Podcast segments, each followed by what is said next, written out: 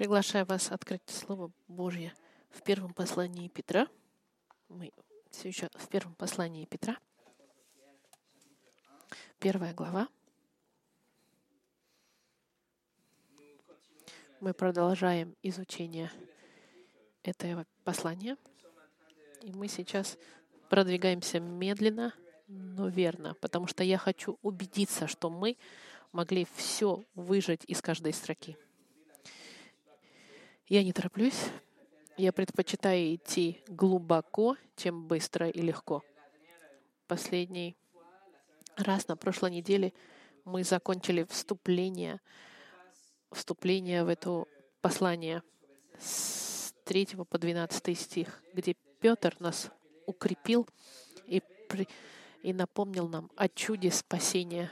Он напомнил нам о красоте красивой истине нашего спасения в течение нашего... Это мы изучали с вами 10 посланий уже на эту тему. Вы можете найти это на нашей страничке, если вы пропустили какой-то. И мы продолжаем сегодня новую секцию послания Петра, начиная с 13 стиха. Нужно понять, чтобы начать сегодня, что 13 стих начинает новый этап в Писании, в послании. До 13 стиха все глаголы — были в повелительной э, индикатив это в, в указательной форме. Нет, наверное, не указательная, в, в да, наверное, указательной форме. Он нам говорил все о спасении, просто цитировал и повторял. А начиная с 13 стиха динамика главы меняется сильно. Он даст нам заповеди и указы. Это будет с 13 стиха до конца главы будет повелительное наказать, на наклонение. Это указания, вдохновленные Духом Святым, чтобы все те, кто получили спасение, о котором мы говорили последние десять посланий, мы все, мы теперь, нам дается от Господа заповеди, которым мы должны следовать, и мы должны вести себя в соответствии с тем, как Господь сказал. Окончание главы будет говорить о наших ответственностях как христиане в отношении Господа. Например, с 13 по 21 стих наш ответ к Господу. С 22 по 25 стих наш ответ к людям требуемый. И со второй главы до конца наш требуемый ответ в особенных ситуациях, например, к нашим женам, мужьям, к авторитетам, к правительству, к страданию и так далее. Поэтому мы сейчас с вами наступаем в новый этап главы, который нас заставит задуматься, и нам будет больно. Потому что от теории мы перейдем к практику. Это будет наша кредо. Это как приложение как раз-таки доктрины. Теперь Петр потребует от нас божественные требования каждому из нас, ко всем к нам спасенным. Даже если мы в центре гонения, как церковь Петра, во времена Петра, наша теология должна повлиять на отношения, которые у нас будет, и на реакции на мир, которые должны быть у нас. И сегодня начинаем с реакции к самим к себе как должны мы вести себя в отношении к самому себе. Нечто, что необходимо для того, чтобы слушаться оставшиеся заповеди и указания этой главы. Поэтому наша природа, как вы знаете, была изменена во время нового рождения. Наши сердца желают следовать Слову Господа. Наши сердца желают отвергнуть все, что идет от мира. Мы новые творения, мы новые личности. Но теперь в этой новой новизне мы квалифицируемся, и мы в состоянии. И поэтому нам приказывается следовать этим заповедям. Мы должны жить особым способом в отношении к другим, и, к Богу, и даже к самим себе. Поэтому, думаю, нам будет всем немножко больновато, потому что мы должны ответить на наше спасение таким образом, что является противокультурно, которое критикуется миром и ненавидимо миром. Вот что мы с вами увидим сегодня. Начало ответа, начало заповедей и практических а, действий. нашей теологии. Но вначале давайте помолимся. Господь, я прошу, чтобы доктрина, чтобы чудо нашего спасения и истина невероятную, которую мы видели в Евангелии сейчас, Господь, поимела на нас эффект освящения, Господь, чтобы теперь мы могли расти, чтобы мы могли реагировать правильно на все это, что мы выучили, Господь. Используй Слово Твое, Господь, чтобы нас исправить и направить. Даже если нам немножко это неприятно, помоги, пожалуйста, чтобы Дух Твой Святой подействовал в жизни каждого из нас. Именем Христа молю Тебя. Аминь. Сегодняшнее послание называется «Надейтесь на милость». Уповайте на подаваемую вам благодать, другими словами. Цитата. Мы сегодня смотрим с 13 по 17 стих. Зачитываем 13 по 17 стих. Поэтому, возлюбленные, припоясав чресла ума вашего, бодрствуя, совершенно уповайте на подаваемую вам благодать в явлении Иисуса Христа. Как послушные дети, не сообразуйтесь с прежними похотями, бывшие в неведении вашем, но, по примеру призвавшего вас святого, и сами будьте святы во всех поступках, ибо написано «Будьте святы, потому что я свят».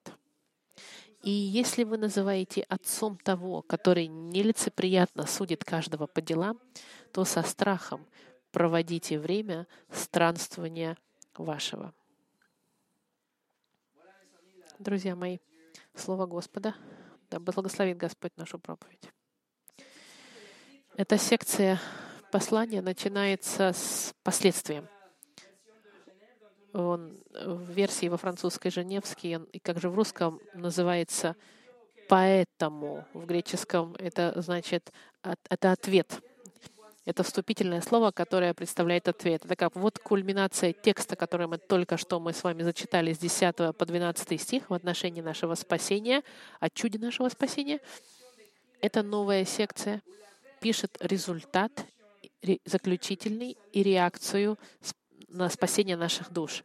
Эта секция нас заставляет перейти от, тео, от, теории к практике и к требованиям. Сейчас.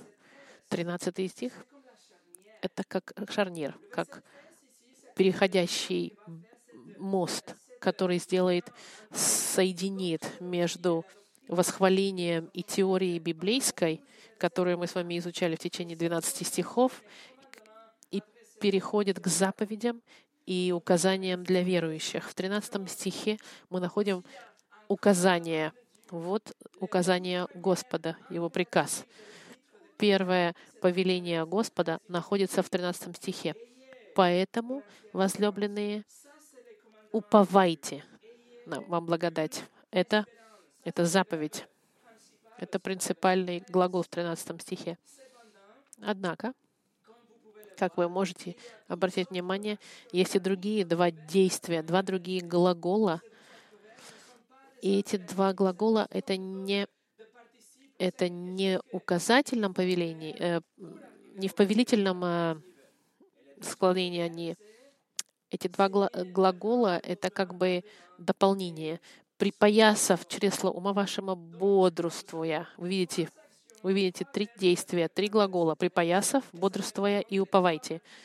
И мы посмотрим с вами эти три части сегодня. Первое — припоясав через слово ума вашего.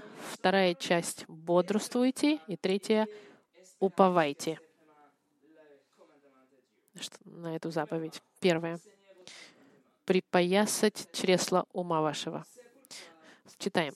«Поэтому, возлюбленные, припоясав чресла ума вашего». Это первое, что мы должны посмотреть.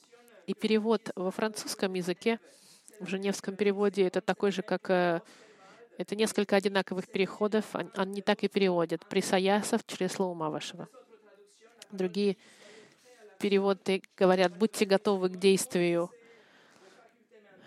или «соберите все ваши, все ваши мысленные в способности.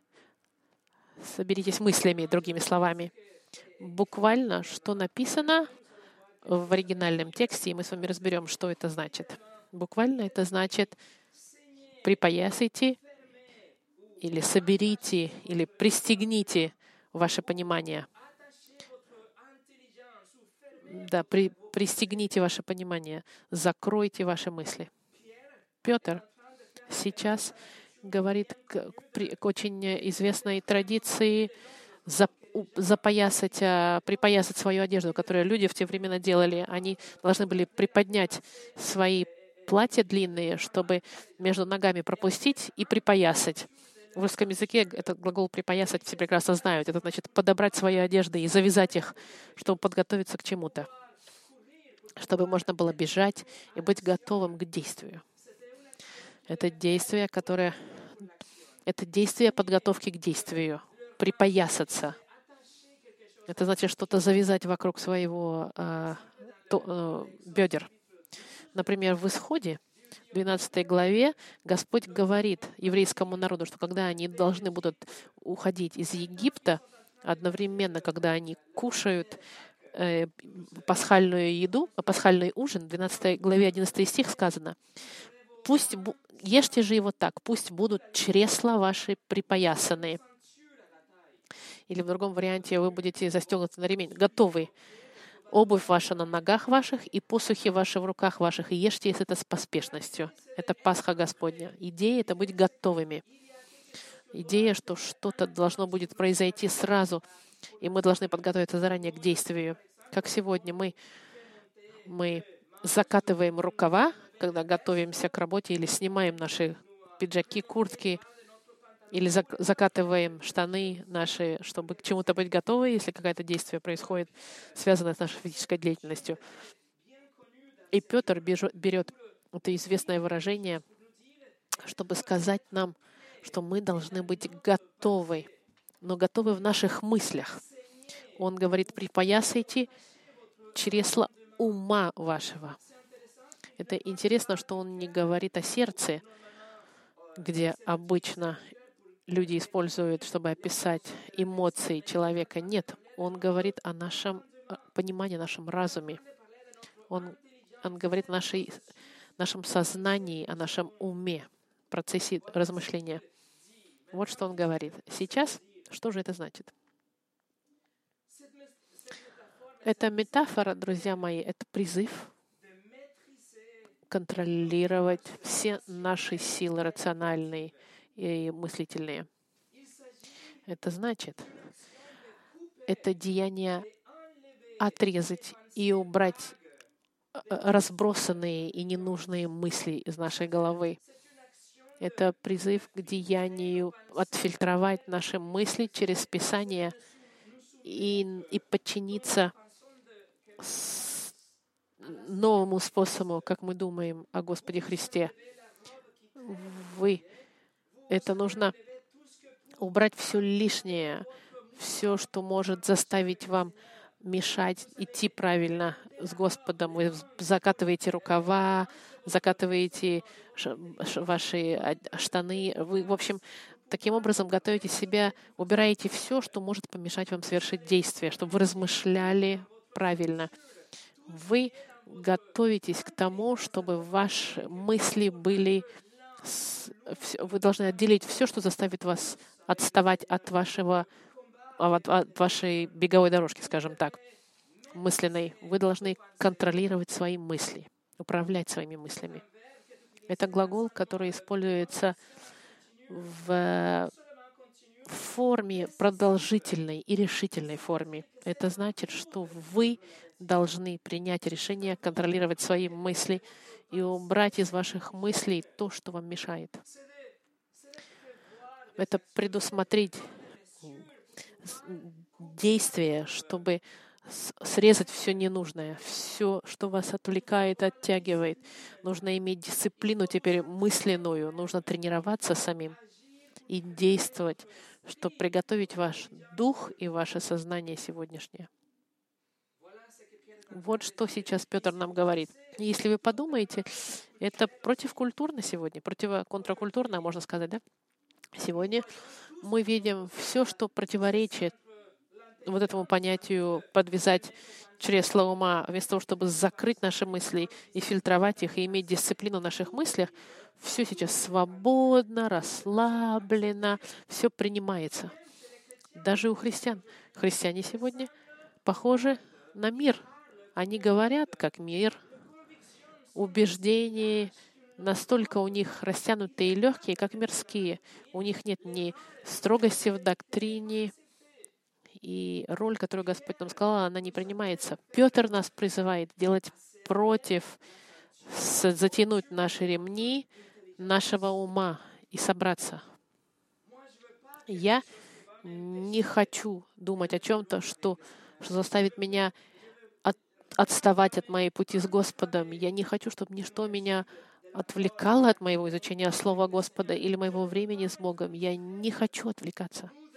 Мы должны сфокусироваться на том, что Господь нам сказал в Евангелии, во спасении наших душ.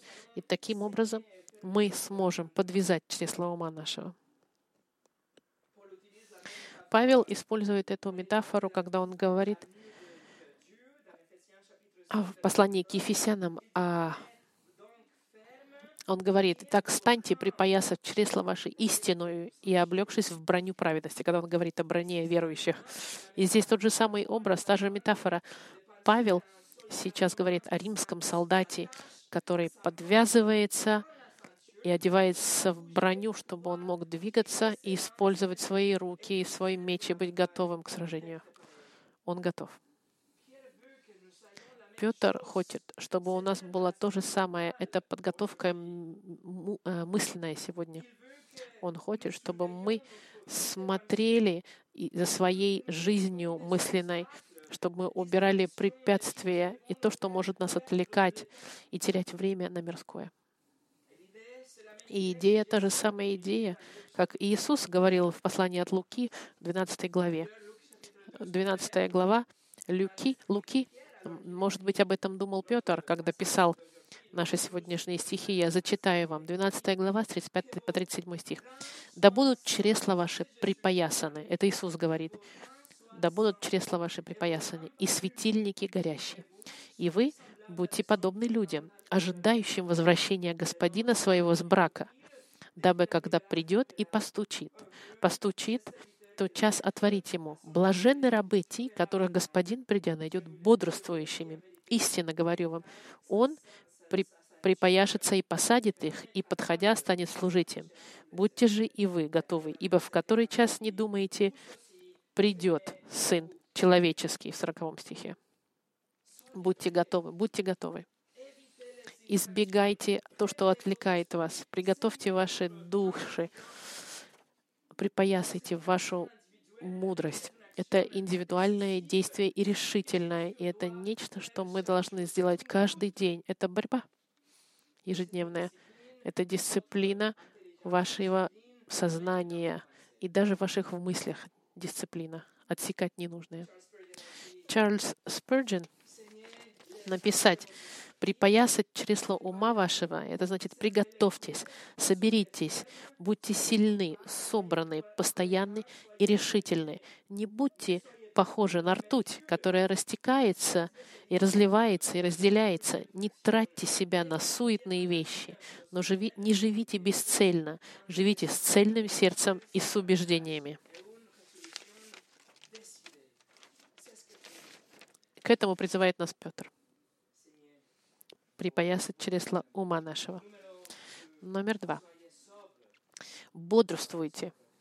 Бодрствуя, в причастии здесь, бодрствуйте. В то время как мы предпоясываем чресла ума нашего, мы должны быть в состоянии быть бодрыми и, другими словами, трезвые. Будьте трезвыми. Это второе необходимое качество, чтобы быть в состоянии слушаться указания которая дальше идет в 13 стихе. Несмотря на то, что глагол «бодрствуя» имеется это, это, это как бы синоним трезвости. Обычно он используется для того, чтобы это противоречие тому быть пьяным, но в данной ситуации, когда мы говорим об, об, о характере человека, это говорится о самоконтроле, о умении, о умении сдерживать себя, контролировать свою жизнь дух, мысленную.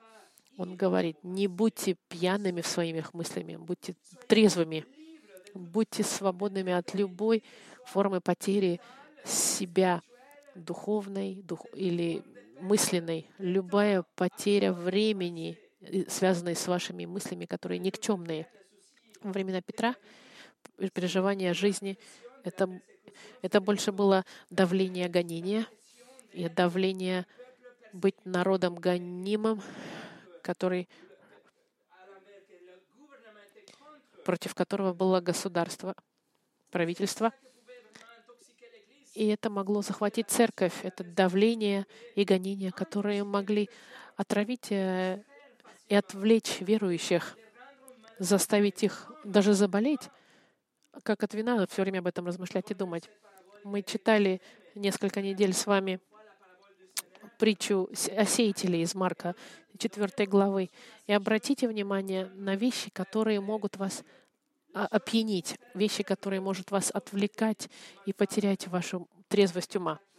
Марк 4 глава 16 по 19 стих. «По добрым образом и посеянное на каменистом месте означает тех, которые, когда услышат Слово, то час с радостью принимают его, но не имеют в себе корня и не постоянны.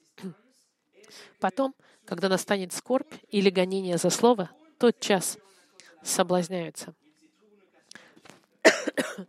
Посеянное в тернии означает слышащих слова, но в которых заботы века сего, обольщение богатством и другие пожелания, входя в них, заглушают слово, и оно бывает без плода. Видите, гонение, соблазн богатством, проблемы, переживания — это вещи, которые могли заставить церковь опьянеть и отвлечься, опьянеть волнениями и отвлечься. Быть трезвым и бодрствовать в нашем духе — это, это запретить, запретить себе чтобы мысли мои блуждали, где попало. Когда вы отпускаете ваши мысли болтаться во всех направлениях, вы ведете себя как пьяница, как кто-то, кто потерял самоконтроль и позволяет мыслям разбегаться. Это, это одним образом или другим притупит ваше духовное возрождение. Мы не можем действовать так. Мы не можем а, а, мы не можем как бы приводить себя к, сла, к, к лени нашего ума, к лени в жизни, мысленной, духовной. Вопрос задается тогда автоматически. Что же в нашей жизни отвлекает нас и отравляет наши мысли? Что заставляет нас терять время и контроль? Что заставляет наши мысли разбегаться в разные стороны? на разные сюжеты. Что в вашем случае заставляет вас подскальзываться в состояние умственной опьянения? Что вы храните в вашем э, секретном шкафчике ума, которое заставляет вас терять контроль? Чтение, YouTube, фильмы, выборы, работа, музыка, политика, игры компьютерные — переживания, здоровье, развлечения, пища, красота, проекты, ковид, Путин, все что угодно. Все сегодня заставляет вас идти на другую сторону от того, что Библия нас призывает делать. Библия нам говорит, будьте трезвыми духом. А мир нам вам приглашает бокал опьянения чем-то. Друзья мои, гонимая церковь во времена Петра больше всего нуждалась, и то, в чем мы нуждаемся больше всего, Господь, это иметь четкое, разумное размышление, наш интеллект готовый и иметь волю, которая решает сегодня сопротивляться всему, что пытается отвлечь мое внимание от Господа Христа.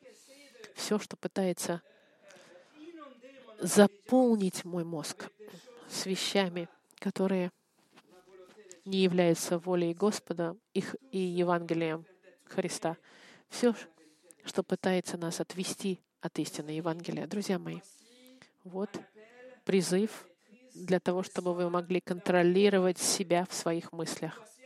Вот призыв, чтобы контролировать себя в вашем сознании и вашем понимании мира. Это управление ментальное. И это очень важно. Это настолько важно, что Петр повторит это два раза еще раз.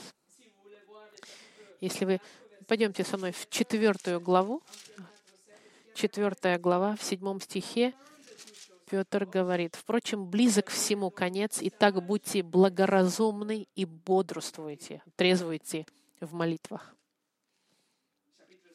В пятой главе, в восьмом стихе, «Трезвитесь, бодрствуйте, потому что противник ваш дьявол ходит, как рыкающий лев, ища кого поглотить». Он не говорит о трезвости алкогольной. Нет, это трезвость ментальная. Нужно быть собранным и трезвым в нашем уме. И Павел в церкви, в послании к фессалоникийцам, он говорит, «Итак, не будем спать, как и прочие, но будем бодрствовать и трезвиться». Фессалоникийцам 5.6. Тот же самый глагол. Это действие, это решение быть трезвым духом. Это быть хозяином самого себя, не только физически, но и ментально, умственно. Если вы не трезвы в своем уме, тогда вы упадете в лень. И если вы упадете в лень, вы упадете в... Все это приведет вас к потере времени, что является уже грехом, но и приведет вас к греху в действии в итоге. Поэтому быть трезвыми в духе — это хранить ваши мысли под контролем и контролировать, отсекать все, что проходит через вас ум, и подчиниться вашим, подчинить ваше сознание и ум Слову Господа и позволить вам контролировать ваше тело и быть даже дисциплинированным в вашей жизни, с вашими поступками. Дисциплина и контроль себя. Контролируйте свое тело трезвитесь. Это все характеристики христианина в Новом Завете. Павел пишет в послании к фессалоникийцам, и к Тимофею он пишет, и к Титу он пишет. Контроль, самоконтроль, быть трезвым в своем уме, в разуме. И это также, друзья мои, идет против движения сегодня, противокультурно. Сегодня мир нам говорит, что все, что мы чувствуем, это хорошо, Мир сегодня говорит, что мы должны иметь открытый, открыть наш разум и должны принимать все. И нет никакого фильтра. Все хорошо, все разрешено. Я недавно видел интервью в новостях Fox человека, который идентифицирует себя как женщина, но не только простая женщина. Он говорит, что он женщина, которая идентифицирует себя как волк не просто волк, а, а волк с Британской Колумбии, Канады. И он подтверждает, что у него дух волка внутри, и он носит искусственные уши и искусственный хвост. И он бегает в лес с другими друзьями, которые тоже считают себя волками. Это сегодняшний мир, друзья мои. Это плоть, плоть, которая превышает даже разумное. Это, это показывать абсолютное отсутствие контроля, а отсутствие фильтров в каких-то ваших мыслях. В секунду, когда ваш живот вам говорит, что нужно покушать, нет проблем. Нужно просто открыть холодильник, и вы найдете все, что вы хотите. В любой момент, без контроля, без лимита, вы можете взять что-нибудь, перехватить, покушать. А если вы хотите купить новые часы, нет проблем. Это займет вас две секунды, чтобы кликнуть в интернете и получить. А если нет у вас денег, нет проблем, потому что кредитные карточки, банки дадут вам деньги. Небо является лимитом. Нет никакого контроля себя. Ваши глаза хотят посмотреть что-то, что не нужно смотреть, нет проблем. У вас телефон, окошко, сразу же посмотреть туда, куда нельзя смотреть. Вы хотите, вы получаете. Не денег, это бесплатно, ерунда. Никакого контроля, никакого управления собой, никакой трезвости сегодня ментальной. Если ваш интеллект устал и скучает, вы можете пойти в Netflix, у вас 4000 фильмов посмотреть для развлечения, 2000 всяких серий, что вы можете смотреть все время, в любое время. Нет абсолютно никакого самоконтроля в сегодняшнем мире. Мало того, самоконтроль сегодня считается э, опрессией и, и, и нежелательной вещью. Я прочитал статью бизнес э, бизнес-ревью Харвард в январе 2020 года. Называется «Темная сторона самоконтроля». И они говорят шесть причин, почему самоконтроль плох. И в конце этого главы, этого статьи, они говорят, что самоконтроль равняется репрессии или стиранию себя, уничтожению себя. Они говорят, что если мы, если мы, мы начинаем если мы прекратим себя контролировать, тогда мы сами себя любим, поэтому теряйте любой контроль над собой. Они говорят, что лучший способ достичь нашей цели — это отдаться самому себе. И на этой неделе, на этой неделе я видел и слышал новости, которые говорили, что в Калгари, в Канаде, школьная система говорит, что самоконтроль в сексуальном образовании детей 11 лет — самоконтроль, они говорят, это вредит детям, является э, предрассудком.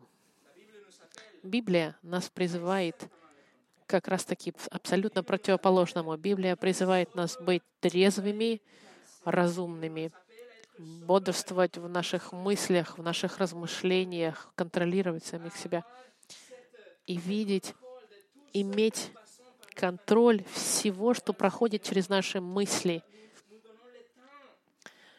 И все, на, на, чем, на что мы отдаем наше время. Мы должны все фильтровать.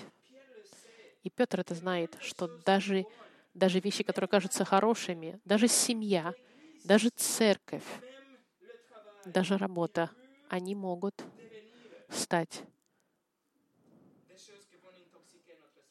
тем, что опьянит наш дух и наш разум. Именно поэтому у нас должен быть настоящий самоконтроль. И если мы теряем контроль наших мыслей, тогда действие за этим последует. Именно поэтому Иоанн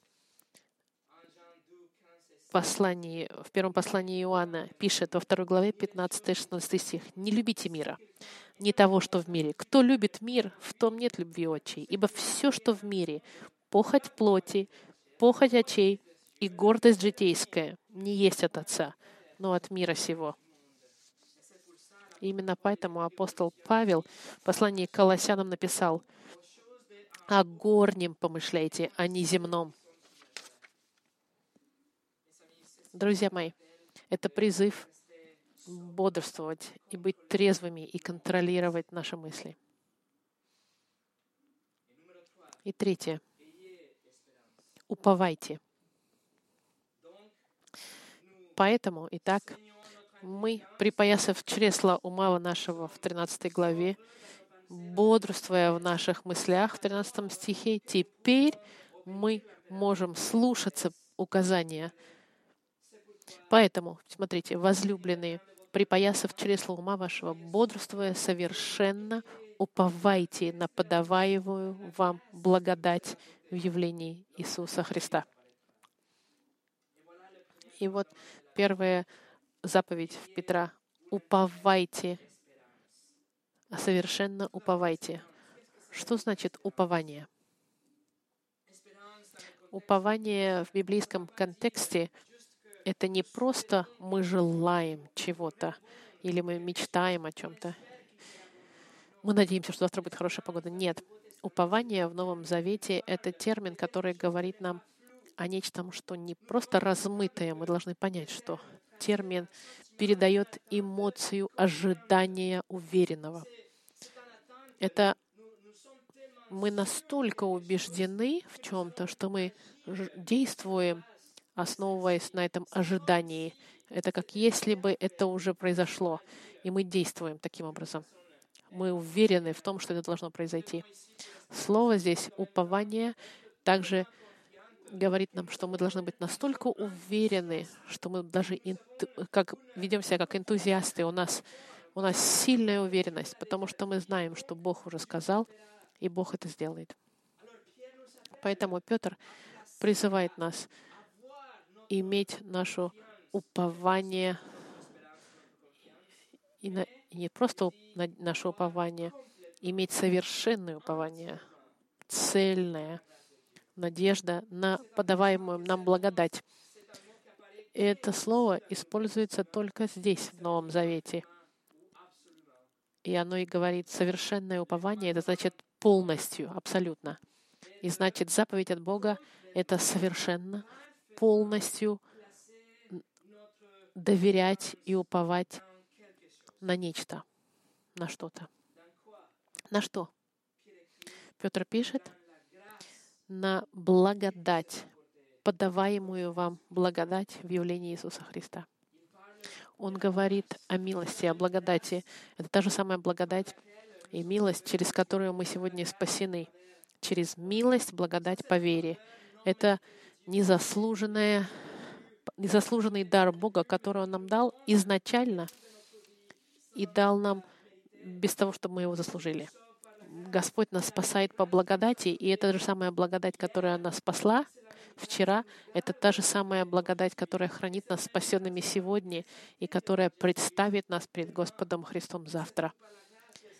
Через милость и благодать наше спасение — это дар Божий, не по заслугам. Поэтому она называется благодать. И здесь Петр говорит об возвращении Господа Христа, второе возвращение Христа, второй приход Христа. Он нас не призывает на, надеяться на события, которые происходят, и не смотреть на, на новое творение и воскресшие тела. Нет, он говорит в милость, в, э, в подаваемую вам благодать, когда мы ждем все эти будущие явления. Он говорит, возложите полностью вашу надежду и упование на милость и благодать Господа. Другими словами, не думайте ни на секунду, что вы заслуживаете сегодня чего-то. Нет, не нужно думать ни на мгновение, что вы уже получили какой-то уровень христианина какой-то возвышенный. Не нужно думать ни на мгновение, что вы превыше ваших братьев и сестер во Христе, и что небо вам обязано дать что-то. Нет, вы должны уповать на благодать и на милость Господа, потому что все нам дано по благодати. Помните, что Господь вас избрал, несмотря на вас и несмотря на ваши поступки, как христианин. Послушайте, вы не заслуживаете благодати и милости Господа, вы не имеете права на милость и благодать. Бог не был обязан вам давать милость и благодать. И если Бог бы вас не помиловал изначально, Он все равно бы оставался Богом благим. Милость и благодать — это дар и подарок. И именно благодать нас удерживает и поддерживает сегодня. Милость и благодать здесь, она равноценна двум вещам. В 9 и 10 стихе он сказал о спасении — и в четвертом стихе он говорил о нашем нетленном наследстве. Есть две вещи — спасение и наследие. Они идут нам по благодати, по милости. 13 стих нам говорит, что эта милость и благодать нам будет дана в явлении Иисуса Христа, говоря о втором приходе Христа. Слово в греческом — это апокалипсис, что значит нечто, что было спрятано, но сейчас открыто, откровение. Нечто, что, что было неясно, но теперь мы можем увидеть четко. Он говорит о втором приходе Христа. Когда Он откроется, и полнота нашего спасения откроется тоже. Это, что мы зачитали в начале нашей службы совершенная надежда, в которой Павел пишет Тите, в Тите, в послании к Титу, простите, ожидая блаженного упования и явления славы великого Бога и Спасителя нашего Иисуса Христа. Явление славы, когда придет Иисус второй раз. Верующие не могут надеяться на обстоятельства. Церковь в то время ужасным образом была гонима. Христиане не могут полагаться на свои эмоции, потому что мы знаем, что наши эмоции, они быстро меняются, особенно во времена гонений. И церковь не могла возлагать свои надежды на правительство? Конечно, нет, потому что государство, правительство за ними гонимое гнало их. Наша надежда не может быть нигде, кроме как на неизменяемом, безошибочном Слове Господа. И Слово Господа нам открывает милость и благодать, спасшую нас, которая нас хранит спасенными и сегодня, и которую мы получаем ежедневно и главную, последнюю милость, когда Иисус вернется. Друзья мои, поэтому послушайте внимательно. Вот заповедь Господа каждому из нас, могучего Господа. Совершенно уповайте на благодать Господа и, ни, и нигде, и ни на что другое. Почему? Потому что ничего от нас не зависит. Все зависит от Бога, включая ваше спасение. Именно поэтому ваше спасение остается неизменным, ни, ничто его не сместит. И оно включает в себя что? Потому что если бы, если наше спасение, на, как сказать, выбито на камне, так и суд каждого грешника тоже предусмотрен. В Библии сказано, что каждый человек, Любой человек, который жил, будет стоять перед троном судебным Господа. Библия нам говорит, что книги все жизни будут открыты, и каждый обман будет показан, каждая мысль будет высвечена, каждое секретное действие выйдет на свет, и, и, и мотивация и мысли каждого сердца будут открыты, и каждое слово, которое мы сказали, будет взвешено. И заключение, вердикт уже был произнесен, и вердикт скажет «виновен». И наказание уже было произнесено, и оно будет исполнено. Без ожидания эти люди будут отправлены в ад. Бог не изменит свои мысли. И Бог не будет судить, смотря на среднюю оценку группы, и не будут сравнивать вас ни с вашим э, соседом, ни с террористом, ни с бандитом. Нет, мы все будем судимы по совершенному стандарту Господа, а Бог требует совершенства в соответствии с Его святостью, совершенства в мыслях, в поступках и в действиях, и в словах. И ничего, ничего мы не можем сказать и, не можем сделать, чтобы подкупить судью Вселенной, который всей своей силой и всем авторитетом уже пообещал, что таким образом закончится все. Но одновременно Библия нам говорит, что Он милостив и послал Господа нашего Христа, Бога во плоти, чтобы прожить эту совершенную жизнь, которую мы должны были прожить. И Он заменил нашу жи- свою совершенную жизнь на нашу греховную жизнь, которую мы ведем. И когда Он умер на кресте, Он принял на себя всю полноту вечного гнева Господа. Иисус оплатил за, перед судьей Вселенной, чтобы наше досье было уничтожено и выкинуто, и никакие обвинения не были выдвинуты против нас. И все это благодаря жизни, смерти и воскрешению Господа Христа. Но мы в ответ, мы должны раскаяться и отвернуться от наших грехов и довериться в Господа Христа только, как мы сегодня пели, лишь во Христе спасение есть. И в тот момент, когда мы это совершим, Бог нам пообещал, и Бог не может обманывать. Он пообещал, что наши грехи все будут прощены. И Он нам дает вечную жизнь, и что все это по милости и благодати, которая нас приведет однажды стоять перед Господом Христом, когда Он вернется. Такая надежда, друзья мои, должна укреплять церковь в сложные моменты.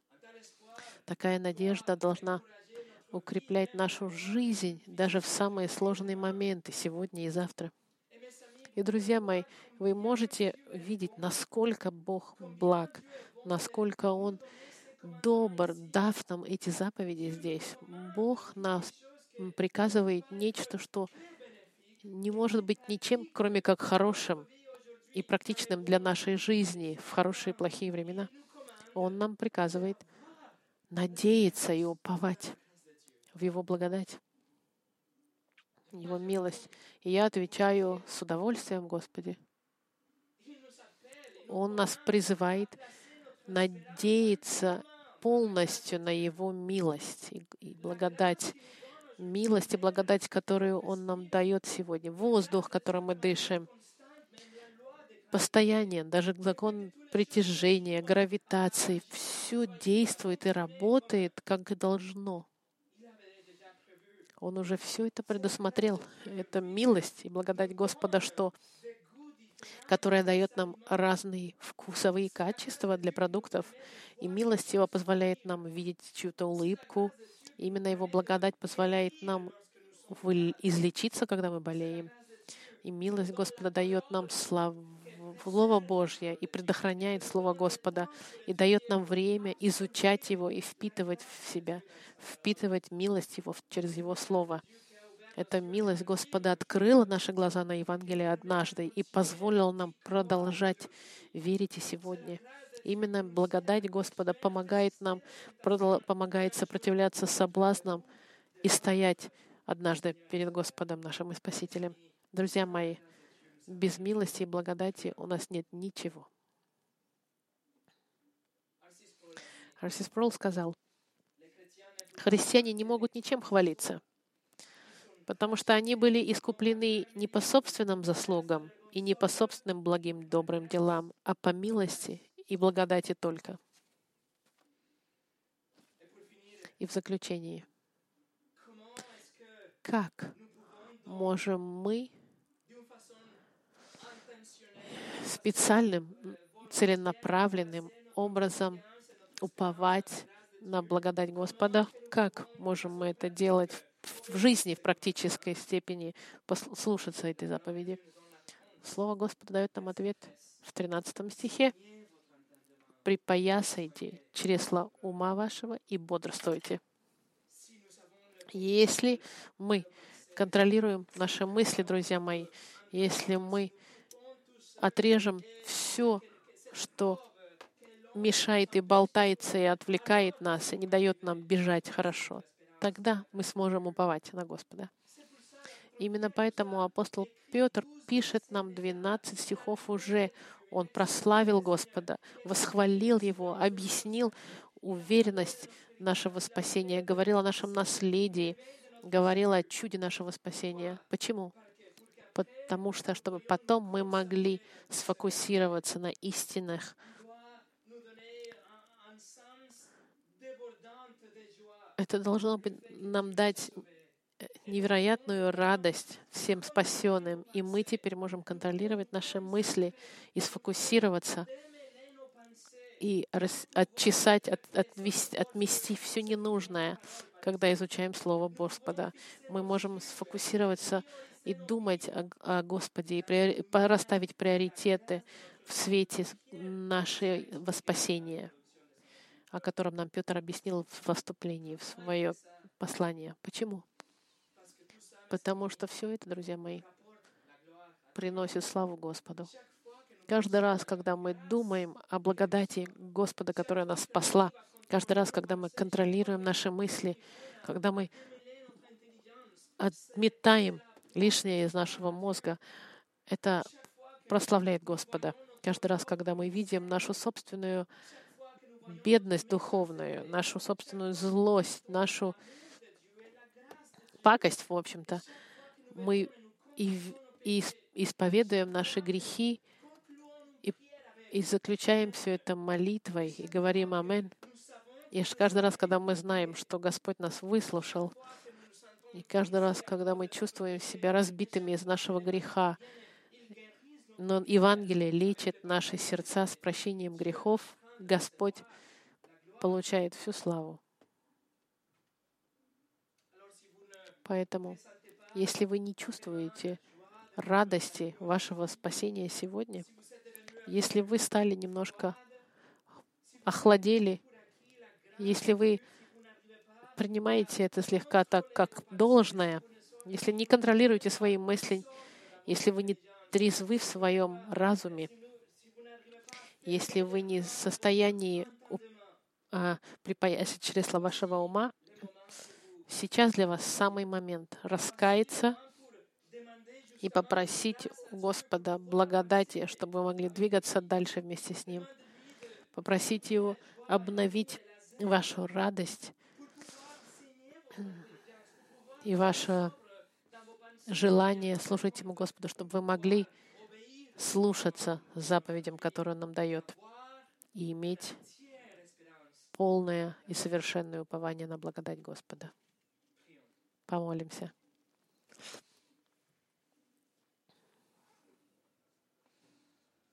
Господь, даже если наши эмоции настолько летучие, и наши поступки мы порой не контролируем. Сегодня, Господь, мы перед Тобой и просим помощи в отношении нашего сознания и разума. Прошу, Господь, чтобы каждый из нас, каждый из моих братьев и сестер, что по милости Твоей мы могли могли припоясать чресла нашего ума и быть закрыть и припоясать наше сознание, отрезать болтающееся и лишнее, тяжелое, что отвлекает нас, что оттягивает нас назад и заставляет нас терять время. И одновременно, Господи, помоги нам быть трезвыми, бодрствующими, чтобы все, что опьяняет нас, все, что отвлекает нас, помоги нам срезать это. Даже если это вещи, которые кажутся благими или хорошими вещами. Помоги нам, Господь, укрепи нас. Помоги нам обрезать, убрать все это в стороне. И не позволь нам, Господь, быть пьяными, чтобы мы могли быть трезвыми в наших мыслях. И помоги нам понять эту милость и благодать, которая нас спасла. Помоги нам расти в этой милости и иметь постоянную радость все 365 дней в году перед Госп... и особенно перед Господом Христом, когда Он придет. Мы благодарим Тебя за Твое Слово, которого достаточно и воздействуй в наших сердцах. Именем Христа я молю Тебя, Господи. Аминь.